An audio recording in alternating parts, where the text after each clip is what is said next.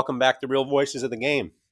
I'm Dave D'Agostino. I'm joined here by our host and star of this show, Jim Rooney. This is Toe the Rubber, episode 406 on our network. Happy New Year, Merry Christmas to everybody in our audience. Um, before we get going, just want to remind our audience of the new format. We have two very uh, intriguing sponsors right now with Liquid IV and Zencastr. We're going to be doing a couple ad reads in, in a, a few seconds here. Please support it. Don't fast forward through it. Listen to them about 90 seconds per. Uh, two great products that are supporting our cause and want to support our 62,000 plus followers. Also, we're going to plug our other two sponsors here with with the uh, Blackout Coffee and our Jaw Bats new one. So uh, before we do that, though, I just want to welcome Jim. Jim, welcome back to your show. Well, thank you, Dave. Hello, everybody. A, Hope you all had a great holiday. Yeah, you had a little vacation though before uh, in between, right? I saw you on some tropical islands. Yeah, we did a little family uh, gathering down in Costa Rica, and we, we had a ph- phenomenal time.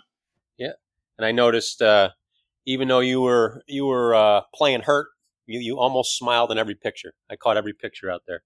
So you, yeah, you, I did my best. Or or maybe they had one of those Google phones where they can fix everything. Oh, they did. I didn't even think about. I don't that. know. I don't know. I didn't think about that. All right, well, let's let's get to our ad reads here, then right to our content. Liquid IV is the category-winning hydration brand fueling your well-being. Their hydration multiplier is a great-tasting, non-GMO electrolyte drink mix powered by cellular transport technology to deliver hydration to the body faster and more efficiently than water alone. Hydration isn't only for people training for championships and marathons. It's about daily maintenance. I use it when I travel, watch my kids play in soccer or basketball games, back for back-to-back conference calls, or even neighborhood walks. Proper functional hydration is essential, and Liquid IV is the number one powered, powdered hydration brand in America. Their hydration multiplier is the one product you're missing in your daily routine. For me, it's the Liquid IV flavors. They offer 12 unique flavors, from strawberry lemonade to Concord grape, my favorite, acai berry. One stick of liquid IV in 16 ounces of water hydrates you two times faster and more efficiently than water alone. It contains five essential vitamins with three times the electrolytes of leading sports drinks. It's made from quality ingredients, non GMO, free from gluten, dairy, and soy. That's why I'm asking you take a look at this. This is for real people. It's got real flavors, it's real hydrating, and you can get 20% off when you go to liquidiv.com and use our code RVG at checkout. That's 20% off anything you order when you stop when you shop Better Hydration today using our promo code RVG at liquidiv.com. Zencastr. How to start podcasting with Zencastr. It's now the all in one solution making podcasting easy. It's the ultimate web based podcasting solution. It provides high quality audio and video podcast production and hosting. With a full suite of professional tools, podcasters can seamlessly record, produce, and publish studio quality content all from one dashboard. Being a creator has never been easier. Why did I choose Zencastr? Three years ago, I had never listened to a podcast. Now I've successfully produced almost 400 podcasts in the last two and a half years, all using Zencastr. And it's so easy. Log in using your browser and start recording a high quality podcast right away. Record studio quality sound and up to 4,000 videos with your guests. Feel a sense of zen knowing Zencastr's multi layered backups ensure you always have your recordings in the highest quality, even if the connection is unstable. And it's all in one. If you have thought about podcasting before and realized that you need a lot of different tools and services, those days are over. With Zencastr's all in one podcasting platform, you can create your podcast all in one place and distribute to Spotify, Apple, and other major destinations. What am I asking from you? Go to zencastr.com slash pricing and use my code, all capitals RVG, and you'll get 30% off your first month of any Zencastr paid plan.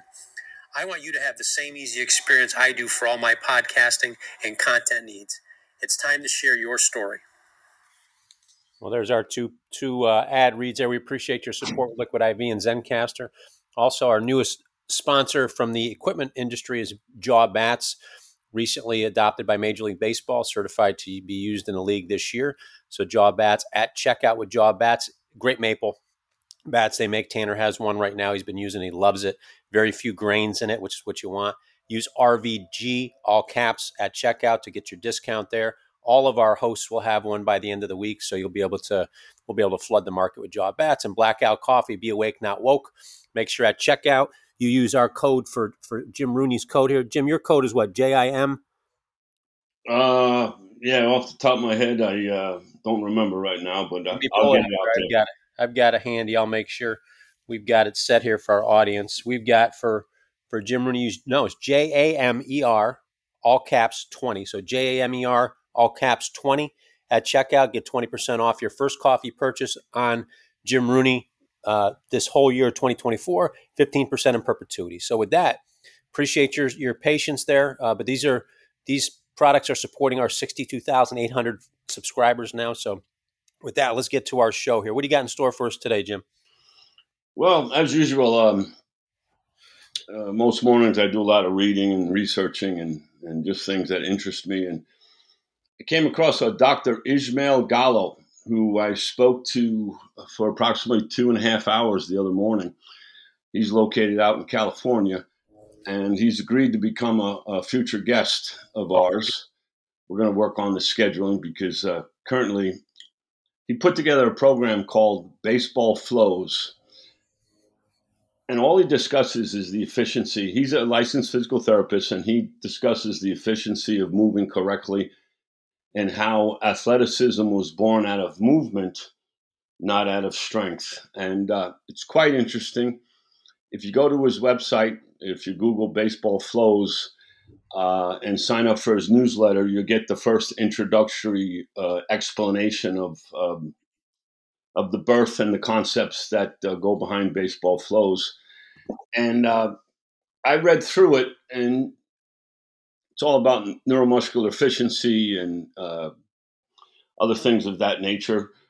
But the similarities with triple spin is was just phenomenal for me because it's it's all about using movement and proper movement to create force and to create force efficiently to the baseball, whether you're hitting it or throwing it. Are we are we missing the boat not utilizing physical therapists more?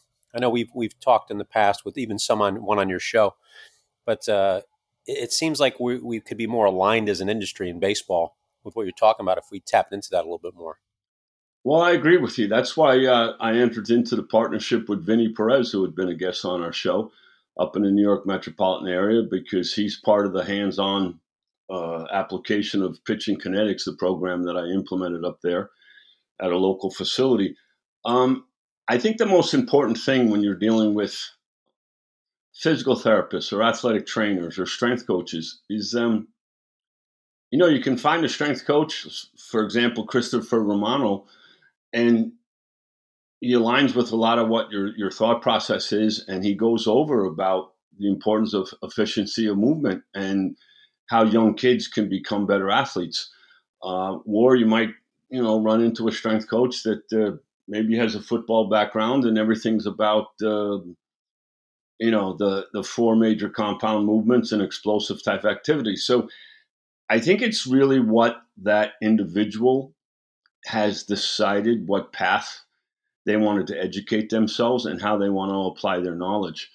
Um, we've gone over a couple of stories in the past how um, u.s physical therapy um, in the in the uh, public sense well for the public in you know private uh, private sector was all about isolation exercises and then get them get the uh, affected areas uh, back to the ability they can work part as a unit. And of course when insurance runs out then they don't really go into any of the closed chain kinetic exercise. Um, so i mean you know it's not uh, it's not just by luck that all of a sudden you know, I'm I'm introduced to Vinny Perez, and then I speak with Dr. Gallo. It, it's the fact that um, in my book, what they have to say is so important, and the information has to get out there. Um, I saw recently that Dr. Gallo is going to be one of the presenters at some peak performance seminar. So he's starting to get out there, and people are starting to catch on to uh, what he's saying. Uh, I don't know personally who he's working with out in California. I do know that we had conversations about Mookie Betts and some of the things that Mookie Betts has, has applied through his teachings as far as hip mobility and things like that. Um, so it, it's um, and and and you think of Mookie Betts, it made me think.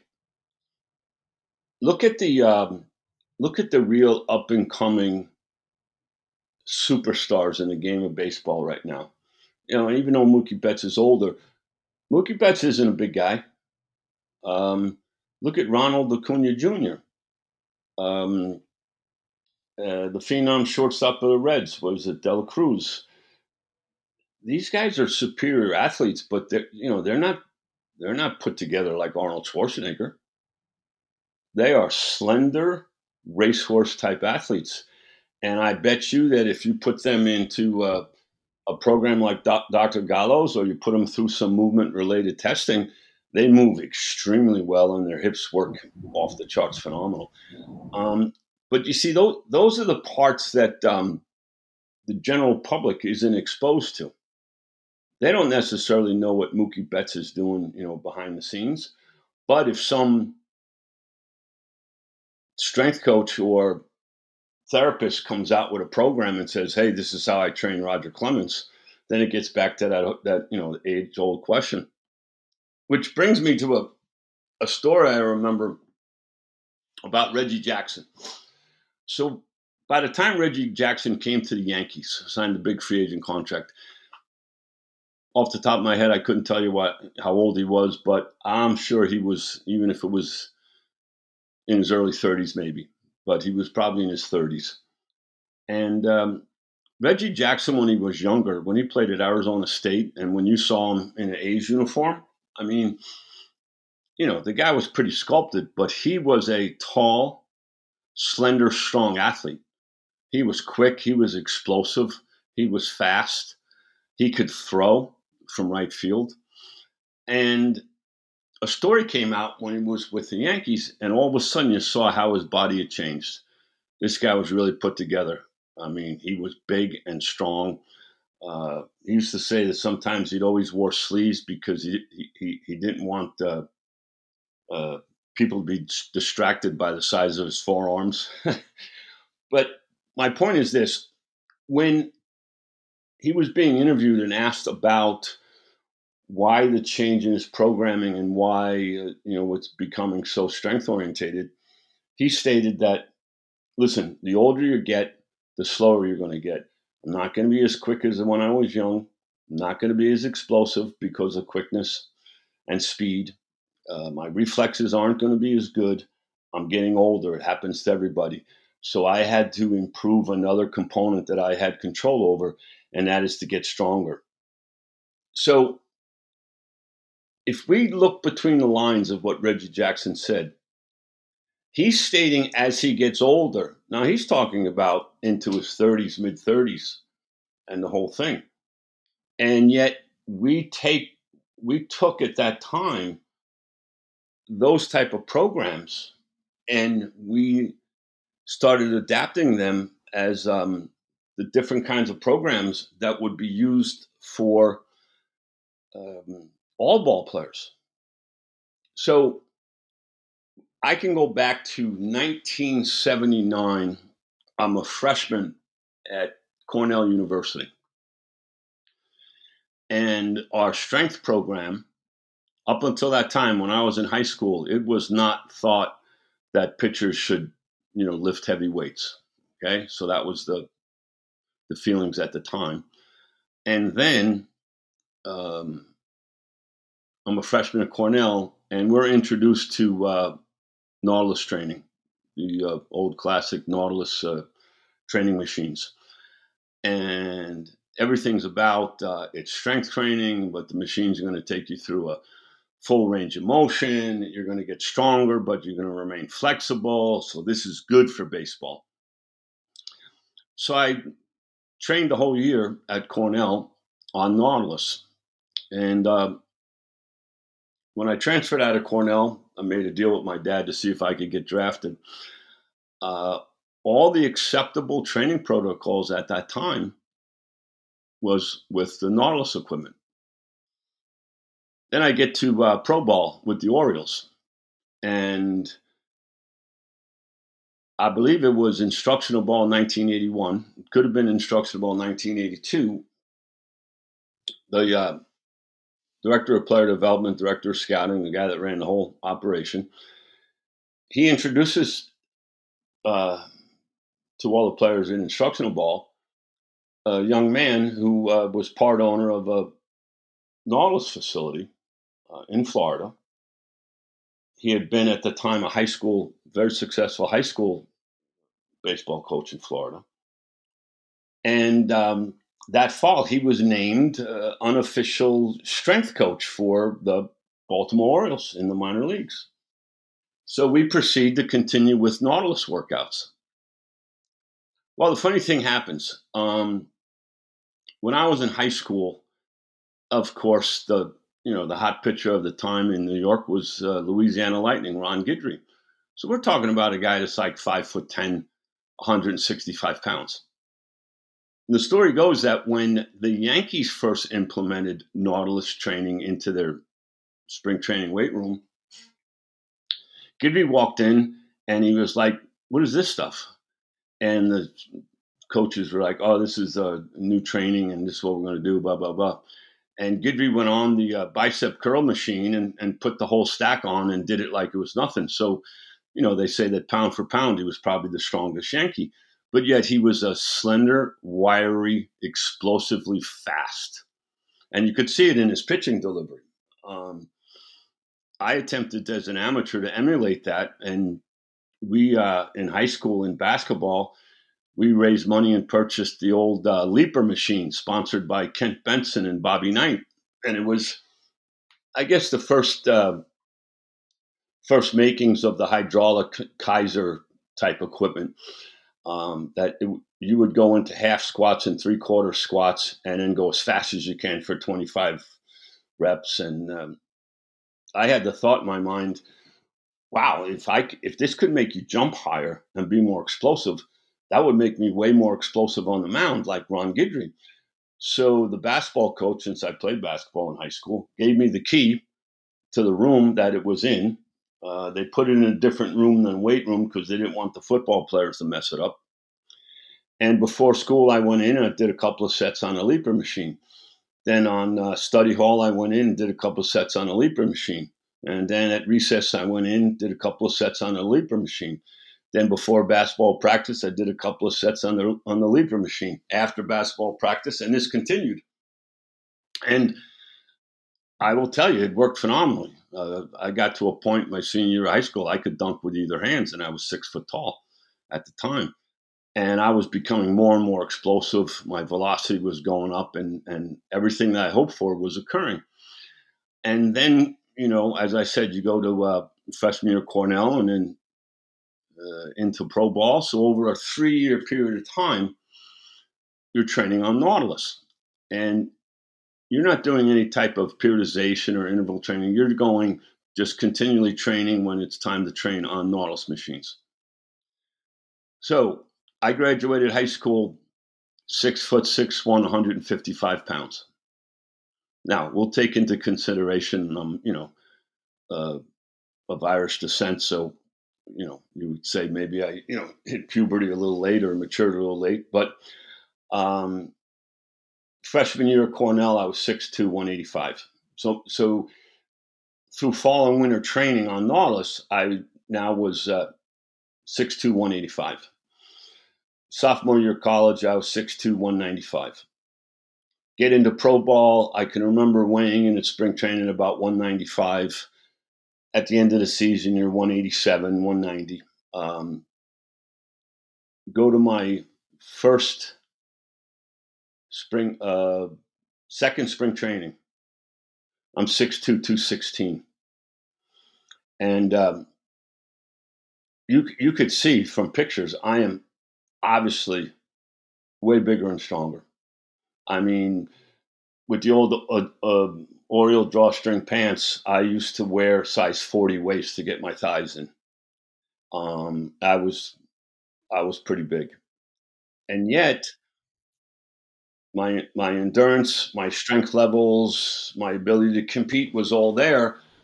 But little did I know at that time was that I'd become less explosive, less flexible, less the Ron Guidry that I wanted to be, and more the big, strong Mike Flanagan, you know, type pitcher.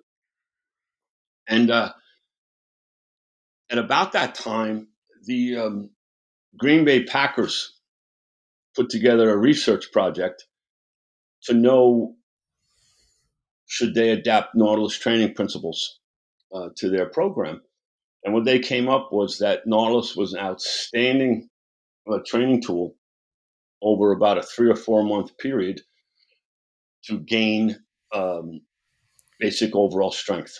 Yeah. Is it because, I mean, uh, when you're doing Nautilus, you don't have the balance component that you got to use with kettlebells or dumbbells or even with the the bar. I, but I would think though, with somebody trying to develop that initial strength, like you mentioned, the form is so um, proper.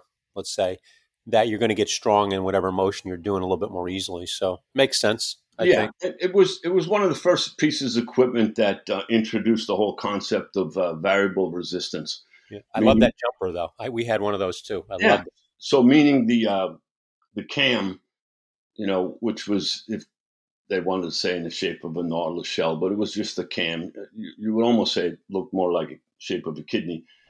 Uh, and the chain that went through that can uh, cam would uh, at the different parts of the movement would apply the proper resistance and it would change so on your strongest point in the movement it would it would be the heaviest on your weakest point in the movement it would be you know not as heavy so it would match it so it would, they would think it's a clean smooth uh, movement um, so the funny thing was is that you're, you're we're talking about professional baseball here and and major college sports, right? You know, and they adapt the training principle, which basically, I'm not going to put it in a realm of a fad, but it was like everybody accepted it as this is the way baseball players should train.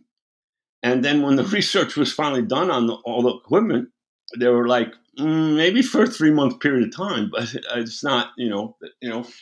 So think about a whole generation of people that trained that way, and it wasn't necessarily correct over the course of a full year. So we'll fast forward to nowadays, and we've become even more strength based, power based in, in the game of baseball. Yeah. Everything's fast, fast, you know, miles per hour, exit velocity. Yeah. Um, and the quickest way, the quickest way to take a physically untrained person and show them immediate gratification is by getting them stronger. You're not getting them more efficiently. You're not necessarily keeping them healthy long term. Then it's not necessarily gains that are going to stay there on a consistent level. Okay. But we've gotten them stronger. Okay went from 90 to 94. Exit velocity, you know, used to hit the ball 300 feet, now he's hitting it 400 feet. There's all these things of immediate gratification, and that gets attached basically because we're now living in a consumeristic society where if I have immediate gratification, I sell more products, or I sell more theories, or I sell more of myself. No, yeah. um, the, the, the term that I hear you use a lot, and maybe we can define it for the audience. You know, people like to stretch, people like to lift for strength, but that in between is that mobility where you have to have functional strength and functional flexibility. I guess is that is that more more what you promote? Yes, and um, I'll relate a quick story that Dr. Gallo conveyed to me the other day. So, um, Dr. Gallo signed out of a junior college I believe, in California with the Los Angeles Dodgers. And um, his first uh, contact, whether it was mini camp or spring training, his first contact with uh, professional baseball was Mickey Hatcher was one of the coaches, and he basically said, "Listen, I don't care who you are or where you were drafted or those, you know, this is you know put up or shut up time." And Dr. Gallo was like, wow, I love this place because it doesn't matter I'm from junior college or where I was drafted. If I put my work in, I'm going to do I'm going to do good. And immediately, what do you think occurred? Let's get this guy stronger.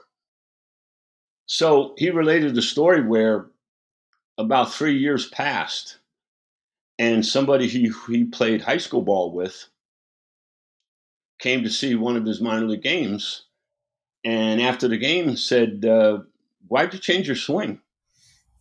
And Dr. Gallo said, "I didn't change my swing." And he goes, "Yeah, your swing's totally different." Well, in the process of the strength training, he had he had put on over a three year period, four year period, you know, 20, 25 pounds of muscle. So of course his swing was going to be different. All right. You know, there's muscle now in the, in the areas where there used to be loose rhythmic uh, movement patterns. So uh, I'm really looking forward. Uh, hopefully, he's on a little bit of a of a, a tour right now. Uh, we're hoping that uh, if it comes to pass uh, within a month or so, we'll have Dr. Gallo on, and um, I'm, I'm, i guarantee the audience will be overwhelmed with some of the things he has to show. Yeah. In the meantime, like I said, you can go to Baseball Flows or Google it and sign up for his newsletter and and uh, introduce yourself to some of the things that he talks about. Um, and like I said, it's very similar to my thoughts on uh, triple spin and, and all the talks we've had in the past about Aikido and movement and efficient movement and creating force and controlling force and, and the whole thing. Yeah, um, I love it. I looked at when you sent me that uh, a few days back. I, I did some research on him in anticipation that that we'd have him on eventually. But a lot of interesting stuff, and I saw the same connection, not just with your triple spin, but you mentioned Aikido. I'm in the midst of reading a whole bunch of things on the Sadahara O style of, of hitting and whatnot. And again, it can't be for everybody, you know, the, the high leg kick, but there's some key components in there that match what you say in regards to pitching and overall movement that resonate. And I think you even commented, I think I put one of them online with Tanner and Blue training with their hitting, just trying to get get a sense of balance. Yeah, with the yeah. one leg. So now we're, we're talking training here in this sense, but you have another topic that uh, we we we've touched on with with Jim Kaat. He has a tie with with this particular country, and we actually with our group one on one happen to be involved now with with some recruiting for this particular country, in part because of the way they train their young baseball players. And, and I won't spoil the punchline with it, but um, you, you, want to segue into your your thoughts on the Netherlands and the way they they train with the baseballs? Yeah. Um, way before I even read this research, okay, because it, you know, it goes hand in hand that when I talk about when, you know, we're having four year old kids play T ball and they can't physically put their hand around a Major League Baseball, but yet that's the ball we're playing with. Um, but, excuse me. if I go back to my time um, in Bologna, Italy, uh, in the professional leagues in, in uh, Italy, and I see the uh, uh how the Italians trained and what they did. And at the time, I mean, we're talking the late '90s in uh, in international baseball, just before it was going to be introduced as an Olympic sport. Italy produced a tremendous amount of, of quality hitters. Um, the other country that was pretty advanced in baseball was Australia, and they had a they had a big league going on, and a lot of Americans went back and forth and the other country, which was a powerhouse in Europe, was the Netherlands. And it was due to their pitching. Now, I don't necessarily know the exact population of the Netherlands, but it's not really a big country. And to think that they started producing uh, a high quality amount of good pitchers that catapulted them to the top in, in Europe and the rest of the world as far as uh, international competitions concerned. And then developed a couple of big league pitchers themselves. And then there's the connection later on with Curacao, and Curacao then uh, followed a lot of the Netherlands training protocols. And there's a fair amount of pitchers from Curacao, little island, that have pitched in big leagues. Shortstops too. Yeah, and um, so, and we we see the Netherlands in the Little League World Series more, more I mean, probably in the last ten years than prior prior times as well. Though they've been a regular in the finals, right? The last, I would say the last four or five years. So when you when you dive into their um, their training protocols, the one thing that jumps out to, for me, okay, and uh, is that in their youth development they use smaller baseballs. meaning not only uh, smaller in weight but in circumference. And uh, not that there was any research done. This is the, to them. This is what made common sense. You're, talk, you're talking about young kids. They're smaller than adults, and, and the whole thing. Just like we've talked about other sports, they all use a smaller ball or puck or lighter puck or smaller stick or whatever they're playing. Okay, they downsize the equipment uh, in order for uh, um, the young player to be able to move efficiently and correctly. Um, you know, even even it made me think about, you know, we think that in little league. So little league used to be eight to twelve years old, right? And we play on a uh, a field where the bases are sixty feet apart and the pitching mound's forty five feet.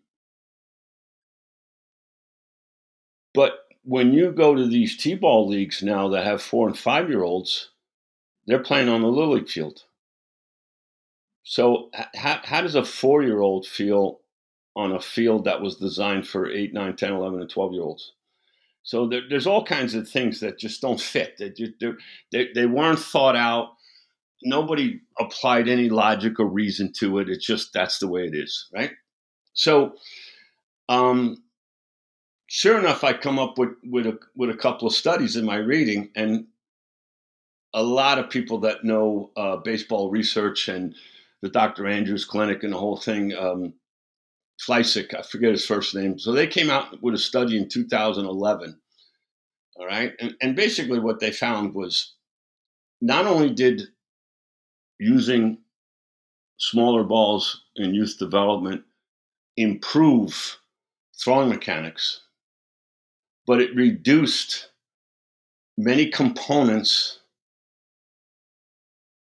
that you would say are stressful on the arm. So it, it reduced overall stress. Now think about this. When a when a person gets into pro ball, or now even some advanced amateur ball with with the uh, onset of Justin Orenduff's DVS system and other things, people are attempting all kinds of high speed photography, slow motion this, and all these other stuff that is available to the professional athlete, right? And they're attempting, at least when that technology was first introduced, they were attempting to find ways to reduce stress on the throwing arm. And they're coming up with all these high advanced training techniques and the whole thing. I have a question for you. Go Not ahead. break your flow. No, go ahead. So everything that you're saying, I, and I, we have a very intelligent audience. I'm, I'm, thinking they're all shaking their head right now. That makes sense. It's, it's, uh, you're, you're like complicated simplicity. I mean, you the way you say it, the way you break it down, it's like Hubie Brown in basketball form. I'm like, yeah, why, why didn't anybody else think of that? It's, it makes logical sense. But so my question is, why on earth, knowing all this stuff, do our does our amateur pitcher and professional pitcher development revolve around heavier balls? Well, I know you, that's kind of a. I guess that can be rhetorical, but well, uh, here, here's the thing. There's other research that shows that the use of weighted balls can also be beneficial in throwing mechanics. But I'm not talking about throwing a two pound ball. I'm talking about a a six ounce ball or a seven ounce ball. Yeah one know? ounce one ounce heavier, one ounce lighter, possible. Yeah, and, and and and there's different reasons for that, which which I'll go into in a second. But excuse me, as far as the, the smaller balls, so over here in the United States, we're trying to figure out ways to uh, reduce injuries. Okay, and let's say that's behind the scenes work. Um, in the current analytical model, you know, everything's basically replaceable based on WAR and different things like that. So they're just the the modern GM and development system is is basically just dealing with what it has, and um, so you wouldn't necessarily think that they're trying to reduce injuries. But behind the scenes, there's people that are trying to figure out ways to uh, solve these type of problems. And if there's one simple thing to do. Because as Vinny Perez has said in the past, uh, Dr. Ahmad doing 25 to 30 Tommy Johns on teenagers a month currently. All of that damage didn't happen when they were 13 or 14 or 18 or whatever. All that damage happened, accumulated over since the first day they started playing baseball and doing things um, incorrectly, not moving efficiently and correctly, um, because we're attempting to create force and we're not strong enough yet.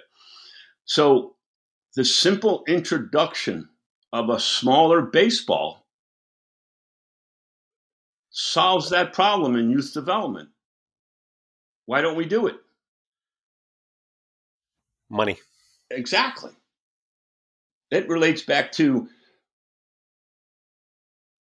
in the amateur baseball market in the early 90s, Easton and Worth were two aluminum bat companies that dominated the market share. Dominated the market share. And all the research showed that it was making baseball too dangerous on a youth level. So the question was why don't we go back to using wood bats or composite bats? Okay, wooden composite bats that won't crack. And the reason it didn't happen, in my opinion, was because Easton or Worth did not have a quality composite bat to put on the market. So they would have lost market share. So over time, because they were forced to, uh, because of different injuries that were taking place in youth baseball, including some deaths of pitchers. So all of a sudden, we have a, a pitcher's vest so that we protect the young pitcher's heart, you know, in the from getting a direct blow. Um, and over time, they figured out how to reduce the effectiveness. So now you have the USA bat and the USSSA bat, and so they they corrected the uh, if you want to judge it by exit velocity uh, for the youth level, so the ball doesn't come off the bat as quick. But they still retained their market share. You see, yeah. So if that's what happened with bats, maybe that's the answer. Why haven't we introduced a smaller baseball in youth development? Um, oh, without question, because you even think of Little League baseball, it's global. Yeah. So we're not talking. I mean, even back when Easton and Worth, I remember. Now every kid has three bats. When when I was coming through Little League, and even the you know no, you didn't get your own bat till you were good. Everybody, we had three bats we shared as a team. Yeah, they yeah, were all exactly. Easton. Exactly. Um, so so that's the thing that that you know once again why hasn't it been adapted? I mean, it, it, there's just things that, you know, and and I could throw the philosophy out there that baseball as a whole, they they always think that uh, every baseball team, every baseball organization at every level wants you to believe that the way they do things is better than the other guy doing things because everybody's recruiting, everybody's trying to find better players. Um, you know the the the sharing of information, the sharing of knowledge, of different training protocols. Uh, you know the, the, the overall air of um, of community and working together that you might see in the NFL. You know, even in the money making operation of the NFL, you don't see it in baseball. You know, you don't see it. Everybody has their own way of doing things that's why eventually you've seen baseball executives thrown in jail or indicted for stealing information or stealing computers or stealing access. Everybody, you know, thinks that is a way to get ahead. Um, but a simple thing like if we're going to have four and five year old kids play t-ball, let's get them a smaller baseball so that we can improve their throwing mechanics and reduce the stress levels on their arm. Yeah, especially with the amount of time they're they're playing, you're seeing it now because you're you've now gotten involved heavily with the development of, of young players, which the, the, the youth community around you is so lucky to have you. After 20 years of coaching collegiately, I did that and it was eye opening what we're trying to see. But I find that everybody there's such an inertia for immediate success that parents often fall prey to what you started this podcast with, with talking about the, you know, let's get stronger, with whatever gives them the immediate gratification that they're wanting to see. And there's so much of that around now, and kids don't want to practice. They, when they, when I'm talking practice, you, it's not. I mean to sound like Allen Iverson here, but um, you know, the team practice where there's, you know, two three days a week, uh, four five, whatever it may be, Instead, these kids may practice one day a week as a team, but they're out there playing six, eight games on a weekend. Exactly. Yeah, exactly. So reducing and, stress would be phenomenal. And they're and they're doing it at ages that they they, they shouldn't be asked. You shouldn't ask a six year old or seven year old. I mean, like I said, there, there's seven year old, eight year old travel teams. Oh yeah, elite and, elite travel teams. Yeah, and it, and, it, and it's just it's just um we've talked about in the past the bounce back effect, whether it starts at the lower levels and bounces up to the big leagues and then it bounces back from the big leagues down. But um, if a if a highly successful doctor in the New York metropolitan area is, is doing 25 to 30 Tommy Johns on teenagers a month, um, the system's broken. It, it, can't go on this way. Um, and it and it affects all the way up to uh, the conversations we had before uh, Christmas about um, Yamamoto getting so much money because we we we've we've abandoned the quality development of young pitchers. It's all yeah. about immediate gratification and the whole thing. Um, you know, and it's sad because I I've seen I've seen people who are quality quality coaches and have the ability to share with people very good information very good training and the whole thing. And they work out of outstanding facilities. We're talking some of the best facilities. You know, some of these training facilities could rival a, a, a, train, a training facility in the SEC. And and yet because they have to pay their overhead and they got to pay their bills every month and pay their workers and everything like that, there's still a component of what they do that's all based upon velocity and throwing harder. Um, and that's the sad thing that, you know, uh, the, the fact that they even have to go into that realm is, is, is sad. It's sad, but, um, but they run into the same things that I run into. I've had I've had parents come to me, bring their 12 year old son, and we go through our trial and evaluation. I explain to them how I can help them, what needs to be worked on, and the whole thing. And the dad says, "How soon? How soon will you have him throwing four to five miles an hour harder?" And I say, no, at the start, that's not the goal. The, here's the things that we got to do. That stuff will take care of itself. I show them all the research, the logic, everything. I explain to them the differences between, um, you know, perceived velocity and force velocity that we've spoken of. And then I never see that young player again because the dad goes to the guy who's going to tell him exactly what he wants to hear.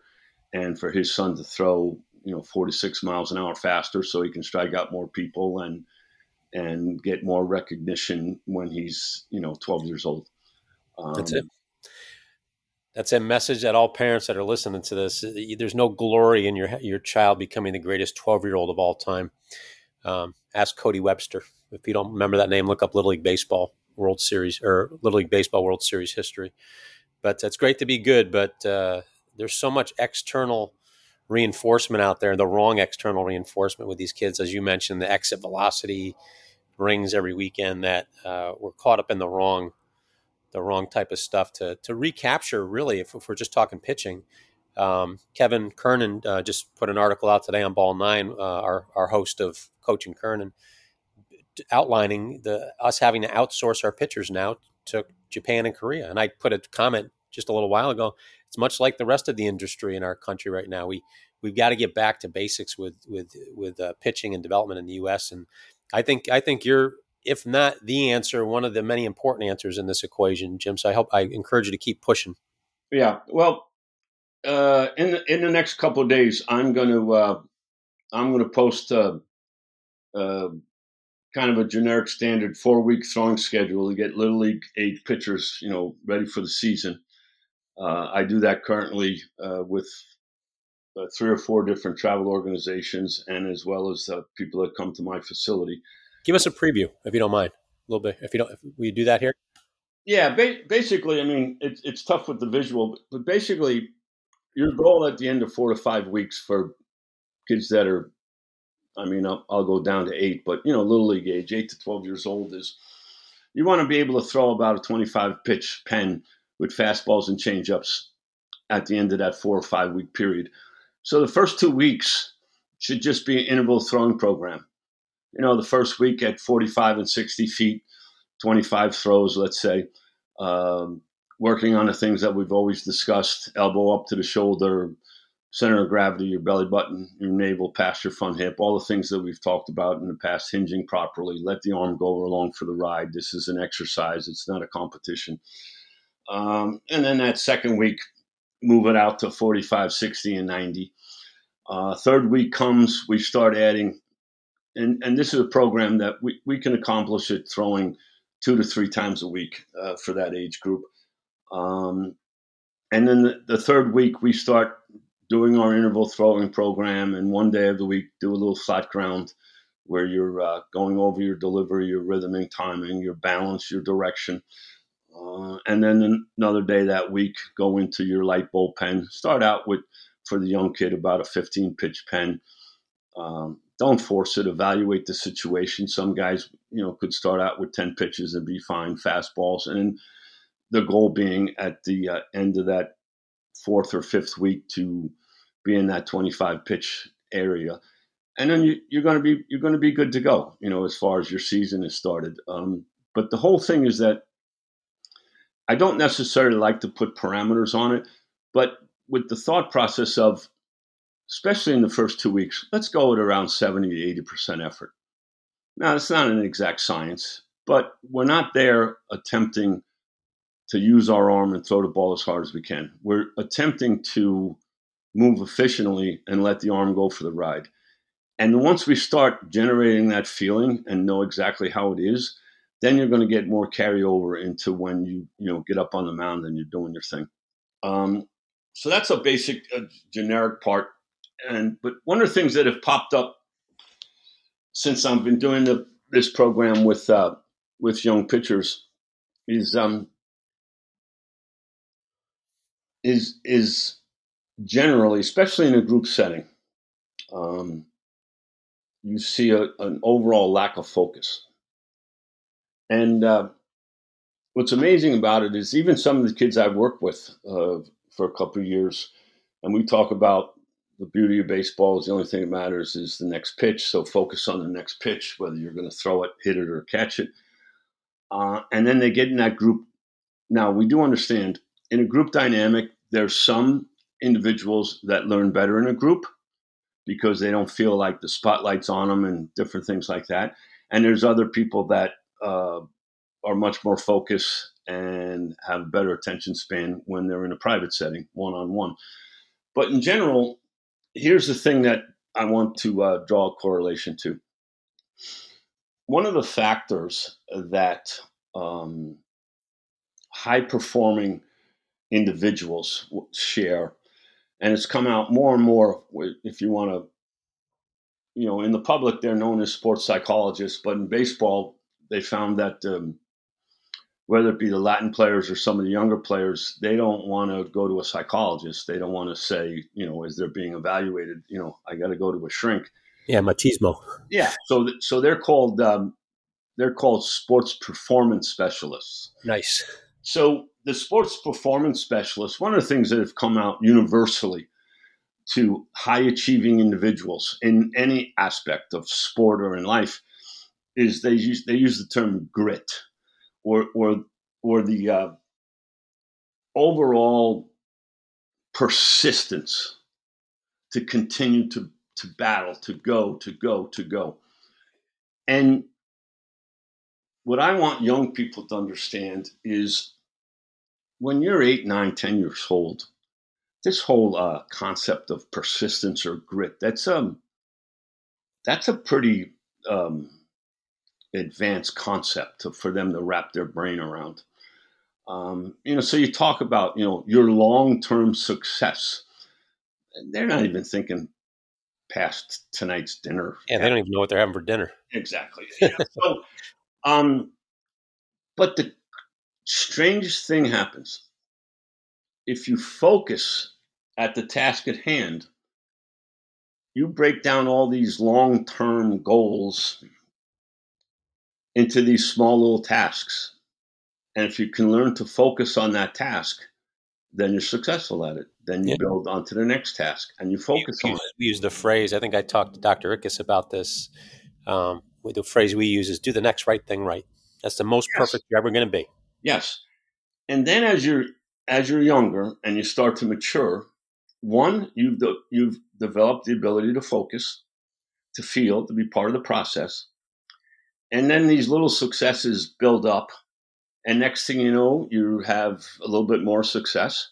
On top of it, just like, uh, as I say, Dr. C, the old uh, uh,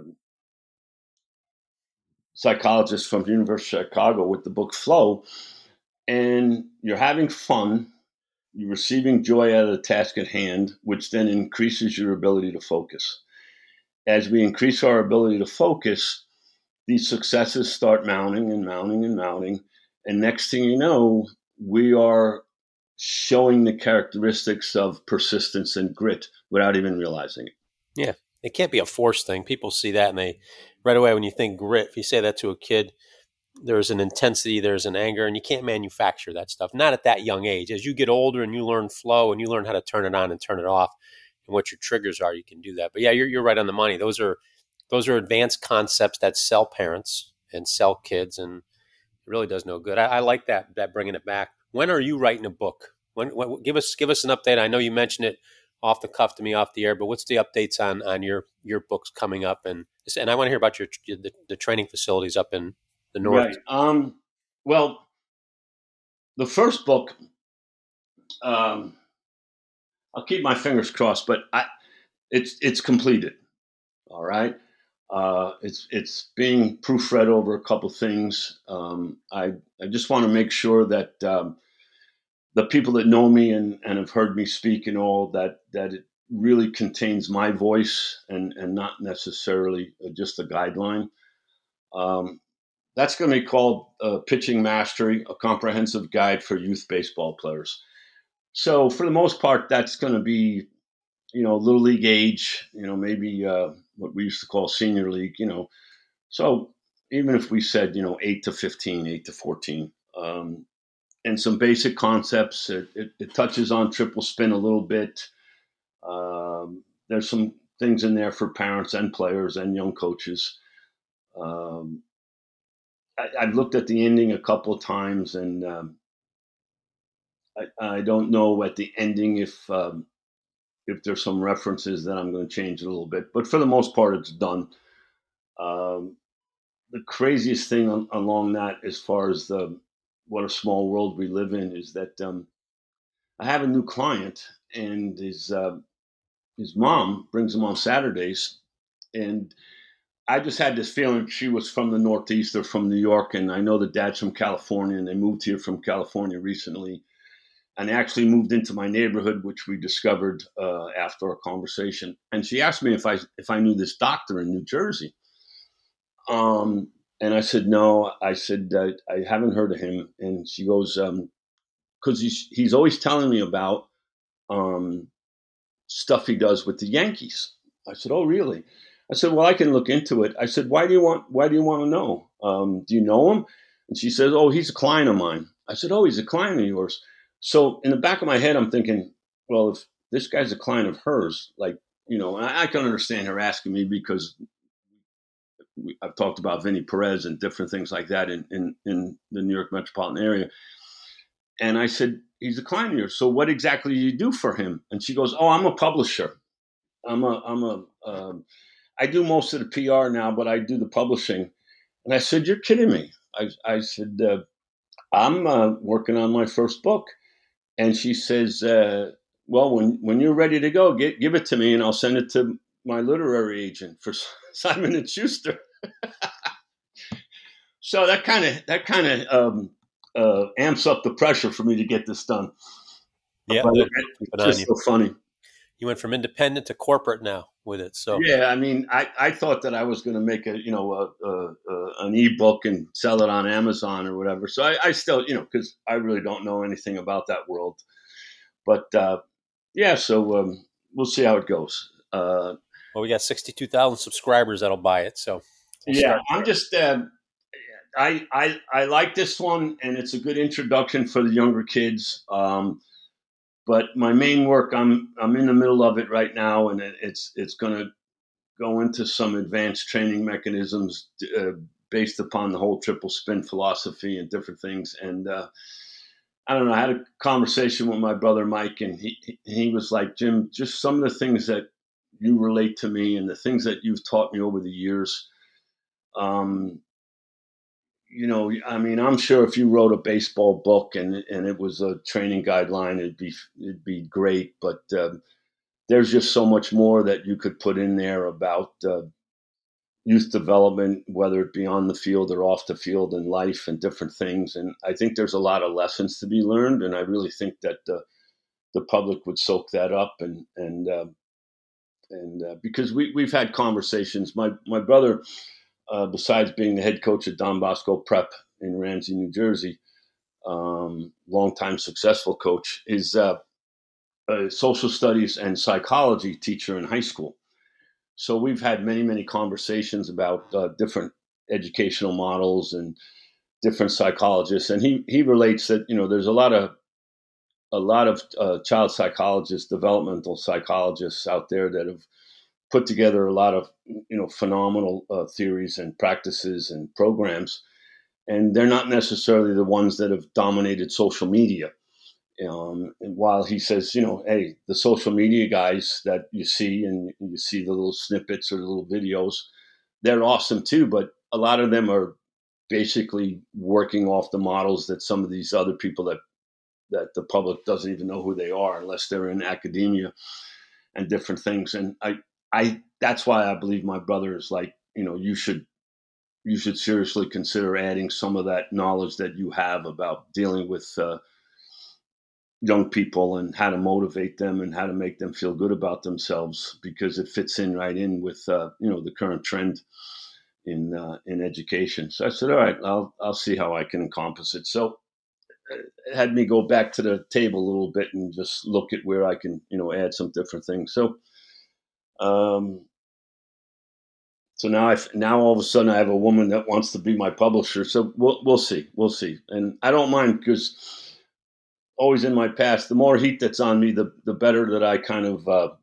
respond. So it uh, it forces me to carve out time and make sure I get it done. Yep.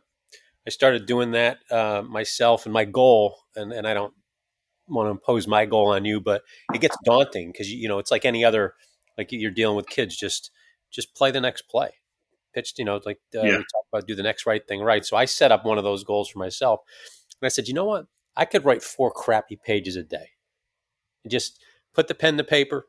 I'm old fashioned. I don't like to type, and just don't stop writing till you get at least four crappy pages a day. And that kind of relaxed me a little bit to say I could do it. And invariably, I, I come up with more than that. And out of that, you know, you do that over the course of the year. If you think about it, you're you're coming up with 1,200 pages uh, of potential book, and uh, not all of it's going to be good, but I'm sure getting to know you, you're going to be uh, it's going to be top notch. And um, I think there's probably a future beyond those two books for you because I think the youth baseball world needs you, and I think once the the professional world wakes back up, uh, they're going to realize they need you as well. So um, I, I encourage you to keep doing that. Again, our our, fo- our followers here will definitely support it because they're they're craving that stuff. That's why they t- tune in every week. But um, what about your what about the the work in the in, in the Northeast with your brother and? Yeah, that's going full tilt. Uh, like we spoke in the past, the the we've hit a couple of little snags as far as in the uh, development of the app uh, because um, you know there's certain things that uh, are kind of basic, but in my conversations with my brother, I'm like, well, some of the things that we're trying to accomplish aren't basic. You know, we have to separate ourselves from, you know, other people's message and, and different things. So that's still a work in progress. But um, the training's been going fantastic. Um, attendance is phenomenal. They they got a full slate of 20 guys there in the program, and uh, they've started the throwing programs. Um, the the mishap I had with the ribs has kind of slowed me. I, I was trying to get up there around the 15th of January, but it, I might have to push it to the end. I don't know if I can. Uh, I don't know if I can, you know, drive the 10 hours, uh, you know, in a comfortable state right now. But I'm hoping to get up there um, because all the videotaping and all the mound work is going to start. Uh, the young pitching coaches that we have um, are developing very nicely under my brother. He'll he gives me a call. We go back and forth. We've discussed things. We've had Zoom calls and the whole whole thing like that. Um, so so far so good, and I'm just really looking into uh, you know getting all the video stuff done and getting up on the mound and see how some of these guys have um, have advanced just by um, spending an entire winter learning how to move properly and how to train properly. And then I'll lend my knowledge to uh, evaluating all the videos and what the next steps should be. So, uh, you know, it, it, it's for me, it's exciting because it's new, and so far it's going really well. So we hopefully have it continue along that path. Yeah, well, I'm excited for you. I think it's it's the right next step, and your voice in writing, your voice in person, as you do with the teaching, and then your voice through the app and and and uh, through this facility. I, I think it's going to help baseball a ton. So I, am glad you're doing it. Now with uh, with our audience here, we, we want to make sure, and as we we get wrapped here with our show, Toe the Rubber. Uh, make sure you support our sponsors, Liquid IV, Zencastr. We did the ad reads early. Um, use those; they're they're great. Uh, Zencastr helped me out a ton, over 400 episodes. I never listened to a podcast before I started doing this. And then with our blackout coffee, be awake, not woke. Uh, Jim's code is J A M E R, all caps 20 at checkout. Get you 20% off your first purchase. Use the code in, in the link for each one after that. It'll get you 15% off in perpetuity. Coffee's on. Coffee's on Coach Jim the rest of 2024. So, and then uh, we we also have a new sponsor with Jaw Bats. Great, great uh, made bat. Guys take tremendous pride in. In fact, Jeff Frye's using one this week in the Boston Red Sox fantasy camp. So I told me better get a couple hits with that thing. Um, so he's got one. Tanner started using his. So great, very well made. Very few grains in it. Maple. But you can get 20% off at checkout on anything on their website, including bats, using RVG caps as your code. And um, with that, Jim, any parting shots for our audience here? No, uh, I think we're all good to go. Looking forward to talk uh, to everybody next week.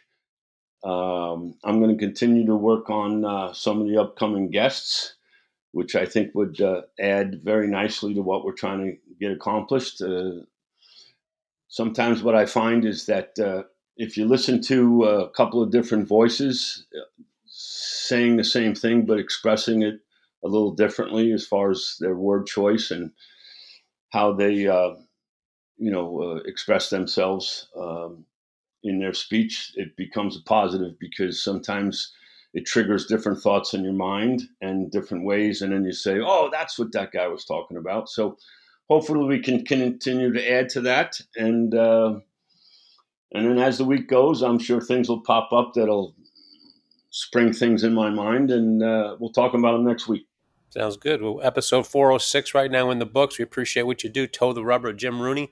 Have a great week. Look out for those books. Uh, if you're up in the northeast check out that facility and we'll put a lot of that stuff in the show notes. Have a good rest of the week.